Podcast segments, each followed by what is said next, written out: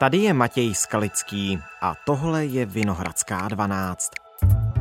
Ceny elektřiny trhají rekordy po celé Evropě. Podle ministra průmyslu trh přestal fungovat a je facing an extraordinary situation. Russia is actively manipulating the gas market. Mimořádná Evropská rada pro energetiku probere řešení vysokých cen energií. Oznámil komise navrhuje zavést cenový strop na plyn dovážený z Ruska. Vedle toho... I'm deeply convinced that with our unity, our determination, our solidarity, we will prevail.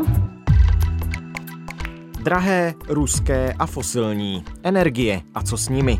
Téma pro páteční mimořádnou Evropskou radu pro energetiku. O čem budou ministři jednat? Co prosazuje Česko? A nezašpiní se zelená Evropa opět od uhlí? Ví Martin Jirušek, energetický expert z Masarykovy univerzity.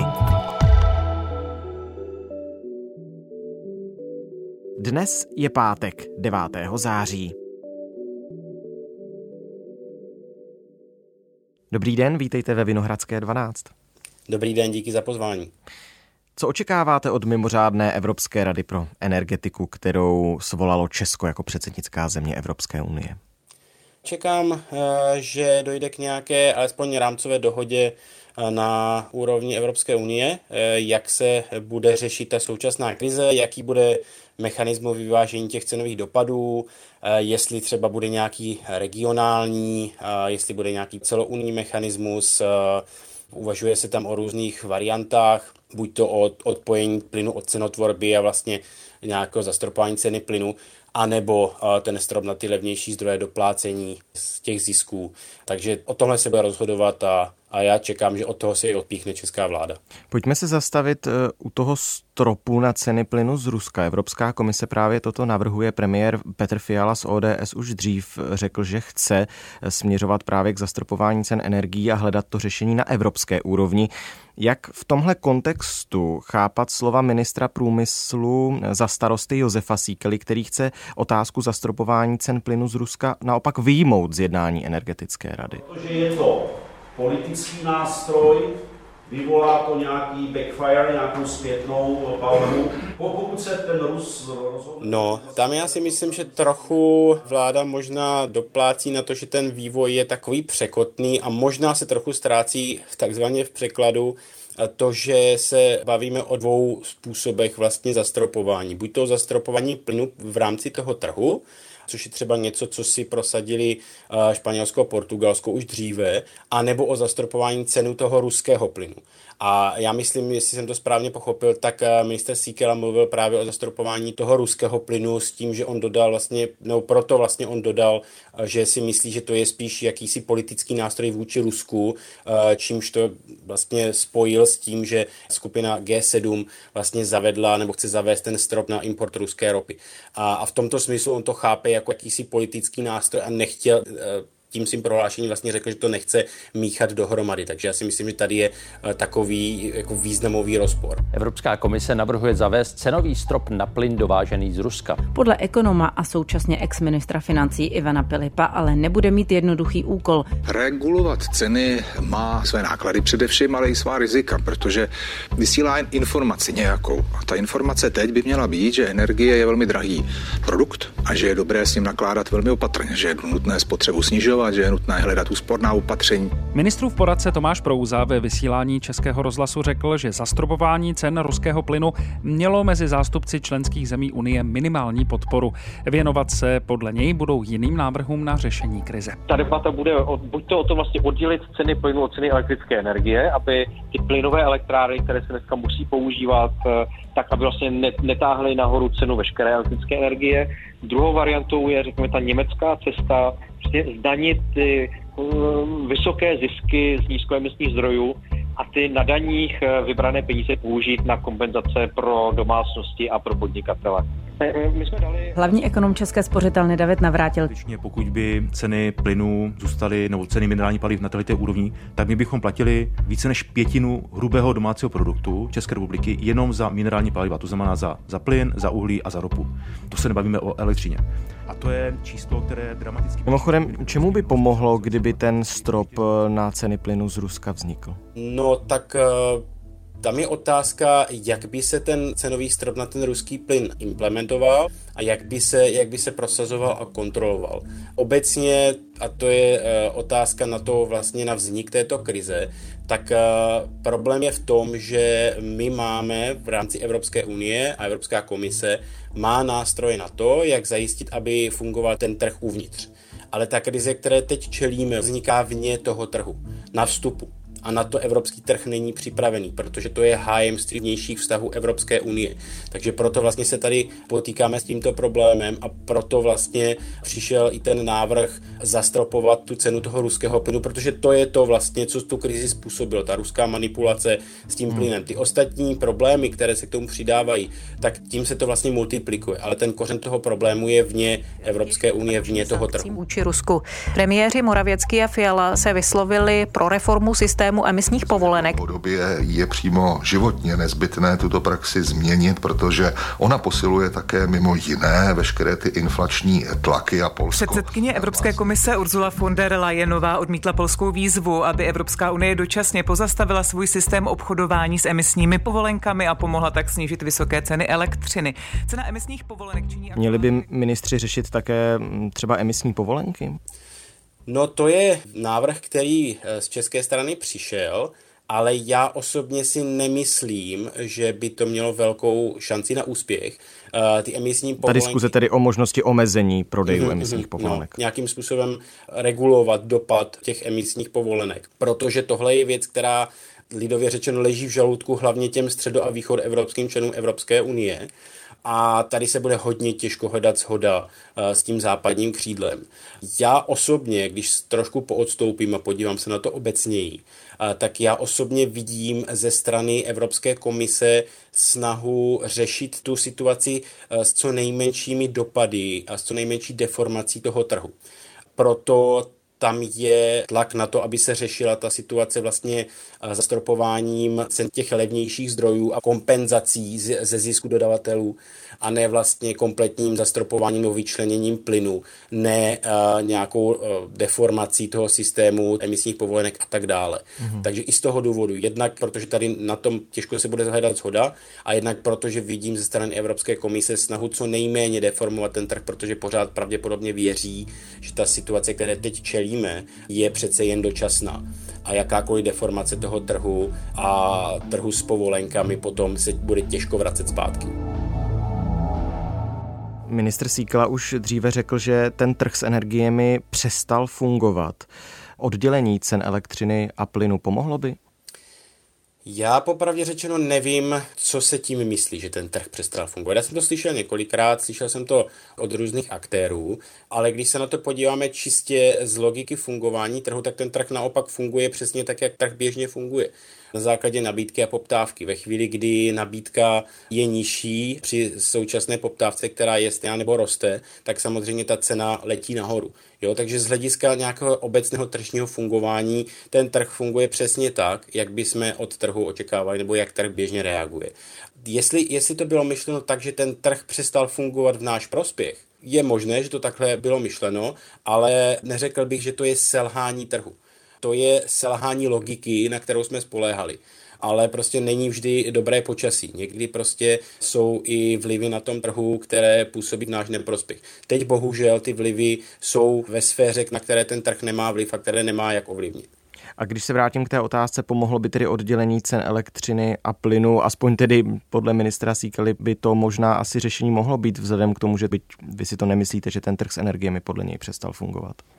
No, já myslím, že i minister Síkela, nebo, nebo teď doufám, že to nebudu připisovat nesprávně jemu, ale zaznělo tady při té argumentaci i to, že by to nevyřešilo ten problém s poptávkou po plynu, že tím, že by se vlastně oddělila ta, a teď je otázka, co se myslí tím oddělit uh, cenotvorbu elektřiny a plyn nějakým způsobem by se pravděpodobně musela dotovat ta cena plynu a v tu chvíli by zmizela jakákoliv pobídka k tomu, aby se snižovala spotřeba plynu a vlastně bychom ten problém jenom oddalovali. A I proto já si myslím, že komise bude chtít volit to řešení, které jsem naznačil eh, předtím. To znamená to řešení s tím zastropováním cen hmm. a zisků pro jiné zdroje a kompenzace tady vlastně z těchto financí. Česko chystá vlastní národní řešení vysokých cen energií. Premiér Fiala řekl, že národní řešení buď doplní to evropské, nebo ho úplně nahradí. Pracujeme s různými variantami. V řádu dnů přijdeme s tím národním řešením. A... Podle místo předsedy sněmovny Karla Havlíčka z Hnutí Ano, ale vláda řeší zdražování energií pozdě. Spolehá na nějaké evropské řešení, zatímco ostatní země si to dávno už vyřešili a nebo řeší sami. Já jsem přesvědčen, že třeba na úrovni toho veřejného sektoru musí dojít k rozdělení priorit podle kritické infrastruktury. To, že Martin Kubav z ODS, předseda asociace krajů a hejtman jeho českého kraje. Je trochu něco jiného bavit se o energiích pro nemocnice a domovy pro seniory, kde si nemůžeme dovolit eh, jakékoliv selhání a něco jiného je třeba energie pro knihovny mm, eh, nebo, nebo muzea. Eh, tohle to musí být z pohledu. Premiér Petr Fiala z ODS chce evropské řešení, které by mělo vzejít tedy z toho pátečního jednání Evropské rady pro energetiku skloubit s českým národním řešením, které má vláda představit příští týden, alespoň to Petr Fiala řekl ve středu televizi CNN Prima News. To národní řešení má obsáhnout mimo jiné zavedení garantovaných cen elektřiny a plynu pro domácnosti, dále tedy pomoc pro podnikatele. Co bude podle vás vůbec nejdůležitějším bodem toho národního řešení? Tak to národní řešení bude pravděpodobně v nějakém smyslu cílené, budou tam určitě nějaké, vlastně nějaká regulace cen pro určité odběratele, pro určité zákazníky. Já si myslím, že česká vláda, ono to i zaznělo, myslím si, že to byl minister Jurečka, který to posledně zmiňoval, že česká vláda vlastně eh, bude navazovat to svoje řešení na to, jak dopadne jednání na evropské úrovni. Každopádně to české řešení bude cílené na konkrétní odběratele. Tak já to čtu. Já to čtu podobně, ale eh, znamená to tedy, že to nejdůležitější eh, bude pro domácnosti nebo podnikatele z toho budou moc nejvíc těžit? Těžko říct. Já eh, z těch předchozích vyjádření ministra Síkely jsem pochopil, že on bude klást velký důraz na to, aby se pomáhalo i podnikatelům, protože v tu chvíli vlastně pokud by podnikatele a soukromé subjekty měli problémy, tak by to byla i dlouhodobější zátěž pro ekonomiku. Znamená tam jednoznačně pomoc pro eh, maloodběratele, tam určitě bude, ale jak já čtu postoj ministerstva průmyslu, tak se budou určitě zaměřovat i na podnikatelskou sféru. Jakou roli v tomhle všem má hrát obchodník nebo státní obchodník s energiemi?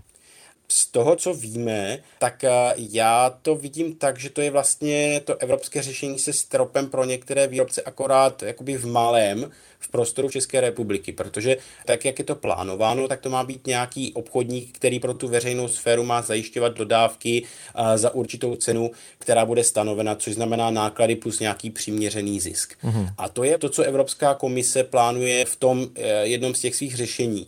Nebo je to podobné, kdy vlastně říká, určité zdroje my zastropujeme na této úrovni, to znamená vaše náklady a přiměřený zisk, a to, co je přes do té ceny, která je na tom trhu reálná, tak to my na něco použijeme a tak vlastně stát s tím obchodníkem má podobné plány. On říká, že vlastně ti dodavatelé budou tomu státu pro tu veřejnou sféru dodávat ty energie za určitou cenu, kterou stát arbitrálně stanoví vlastně a bude uh, stanovena na základě jejich nákladů a nějakého přiměřeného zisku. Já k tomu jenom závěrem dodám, že státním obchodníkem s energiemi by se měl alespoň dočasně stát státní podnik Prisko, jak řekl ministr financí Zbyněk Stanjura z ODS hospodářským novinám. Ministr průmyslu a obchodu Josef Síkela kabinetu předložil plán na zřízení státního obchodníka s energiemi.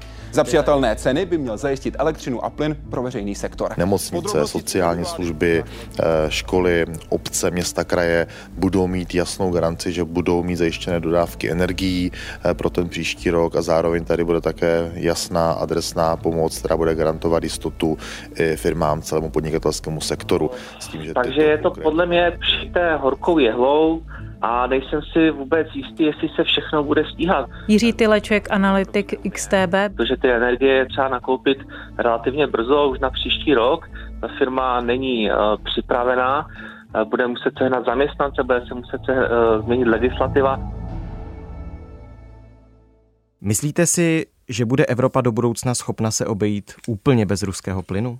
No to je v plánu. Podle toho, kam směřují kroky Evropské komise, respektive návrhu Evropské komise, které z komise vycházejí v posledních týdnech a měsících. Tady ten asi nejdůležitější je ten plán Repower EU, který byl zveřejněný tuším v květnu hmm. a, a který stanovuje jakýsi jízdní řád odklonu od ruského plynu do konce tohoto desetiletí. Not only because Russia is an unreliable supplier, as we have witnessed. Tím cílem je jednoznačně snížit závislost na ruském plynu.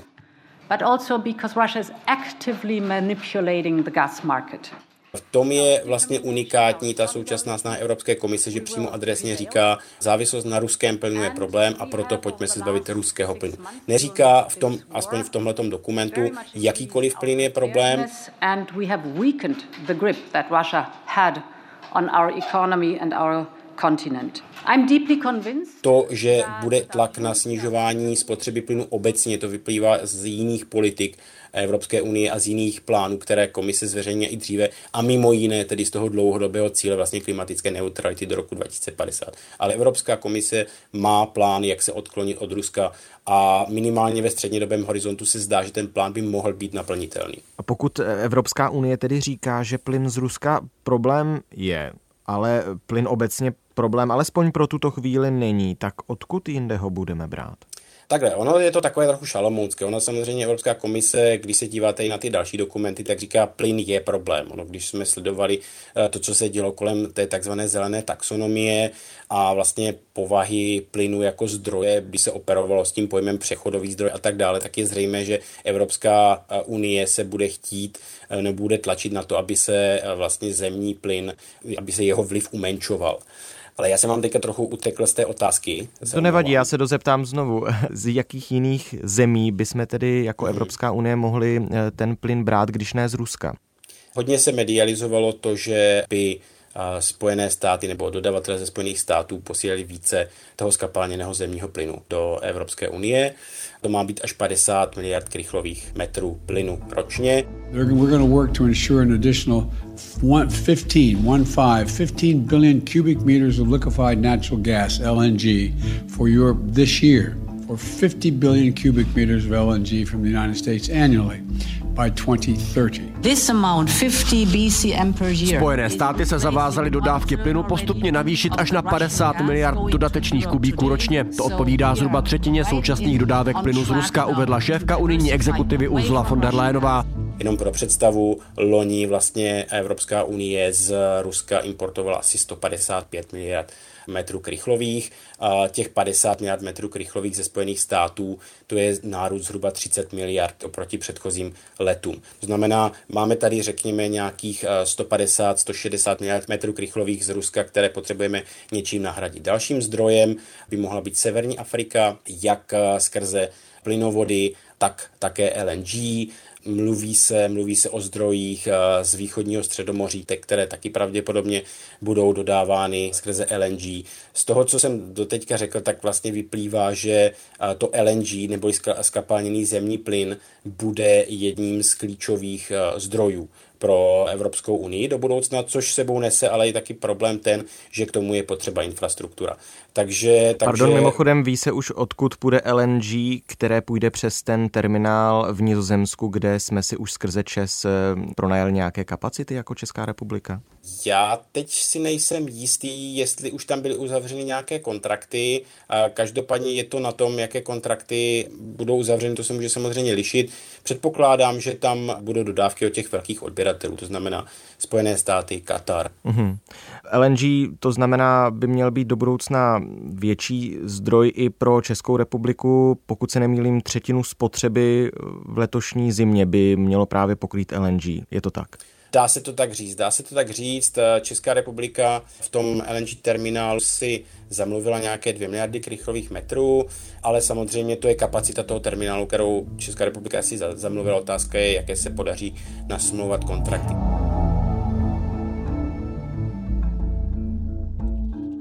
A mimo skapalněný zemní plyn, což je tedy pořád zemní plyn, jenom se uvede do jiného stavu pro lepší eh, transportování, eh, se řeší třeba, já nevím, větší návrat uhlí v Evropě? To se, to se řeší. V Německu mají být některé uhelné elektrárny znovu nastartovány. Mm, na německé politické scéně to zbudilo trochu pozdvižení, ale v podstatě je to ústy vlády prezentováno jako bolestivé, ale nutné opatření. Jak já to vidím, tak je to skutečně nějaké krizové opatření, které neznamená otočení toho dlouhodobého trendu tlaku na snižování emisí. Pokud se ptáte, jestli vidíme nějakou renesanci uhlí a fosilních paliv, a tak ne. Německý ministr hospodářství Robert Habeck chce v souvislosti se snížením dodávek ruského plynu přijmout další opatření, která by Podle agentury AP se Německo mimo jiné bude snažit výpadek plynu při výrobě elektrické energie kompenzovat uhlím.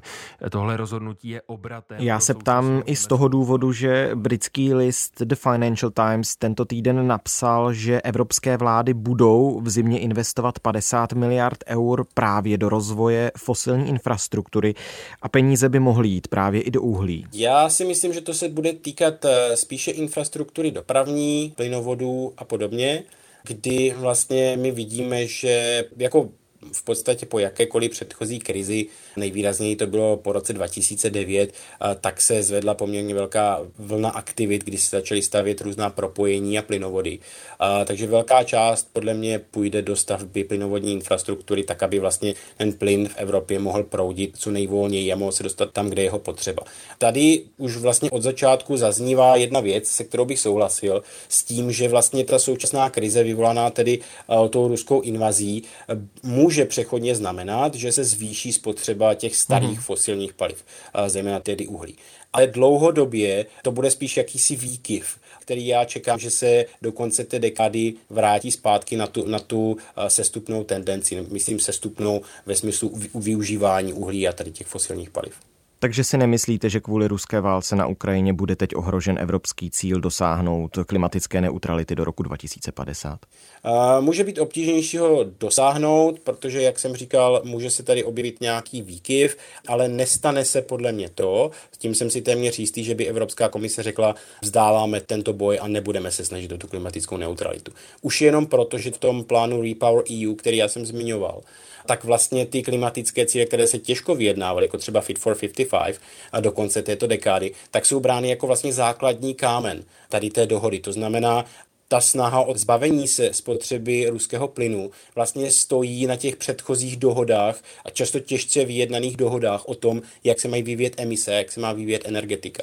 Takže kromě toho, že ten plán je jakýmsi jízdním řádem v té technické oblasti, tak je poměrně významný i politicky. Takže já si nemyslím, e, i z tohoto důvodu, určitě si nemyslím, že by ten dlouhodobý cíl té klimatické neutrality, že by Evropská unie opustila. Tak moc krát díky, že jsme to mohli spolu probrat a že jste si na nás našel čas. Taky díky. Slyšenou. Tohle už je všechno z Vinohradské 12, z pravodajského podcastu Českého rozhlasu. Dnes byl hostem Martin Jirušek z katedry mezinárodních vztahů a evropských studií při Fakultě sociálních studií Masarykovy univerzity v Brně. Končí pracovní týden a tak přichází čas na pravidelnou rekapitulaci. Tento týden jsme sledovali volbu nové britské premiérky, ptali jsme se, kde končí data žáků a proč by nás to mělo zajímat, Přiblížili jsme smutnou realitu žádostí o očkodné za protiprávní sterilizace a taky jsme se věnovali slovenskému vládnímu trápení. Všechny tyto epizody si můžete poslechnout na webu iRozhlas.cz a taky v podcastových aplikacích. Naslyšenou v pondělí.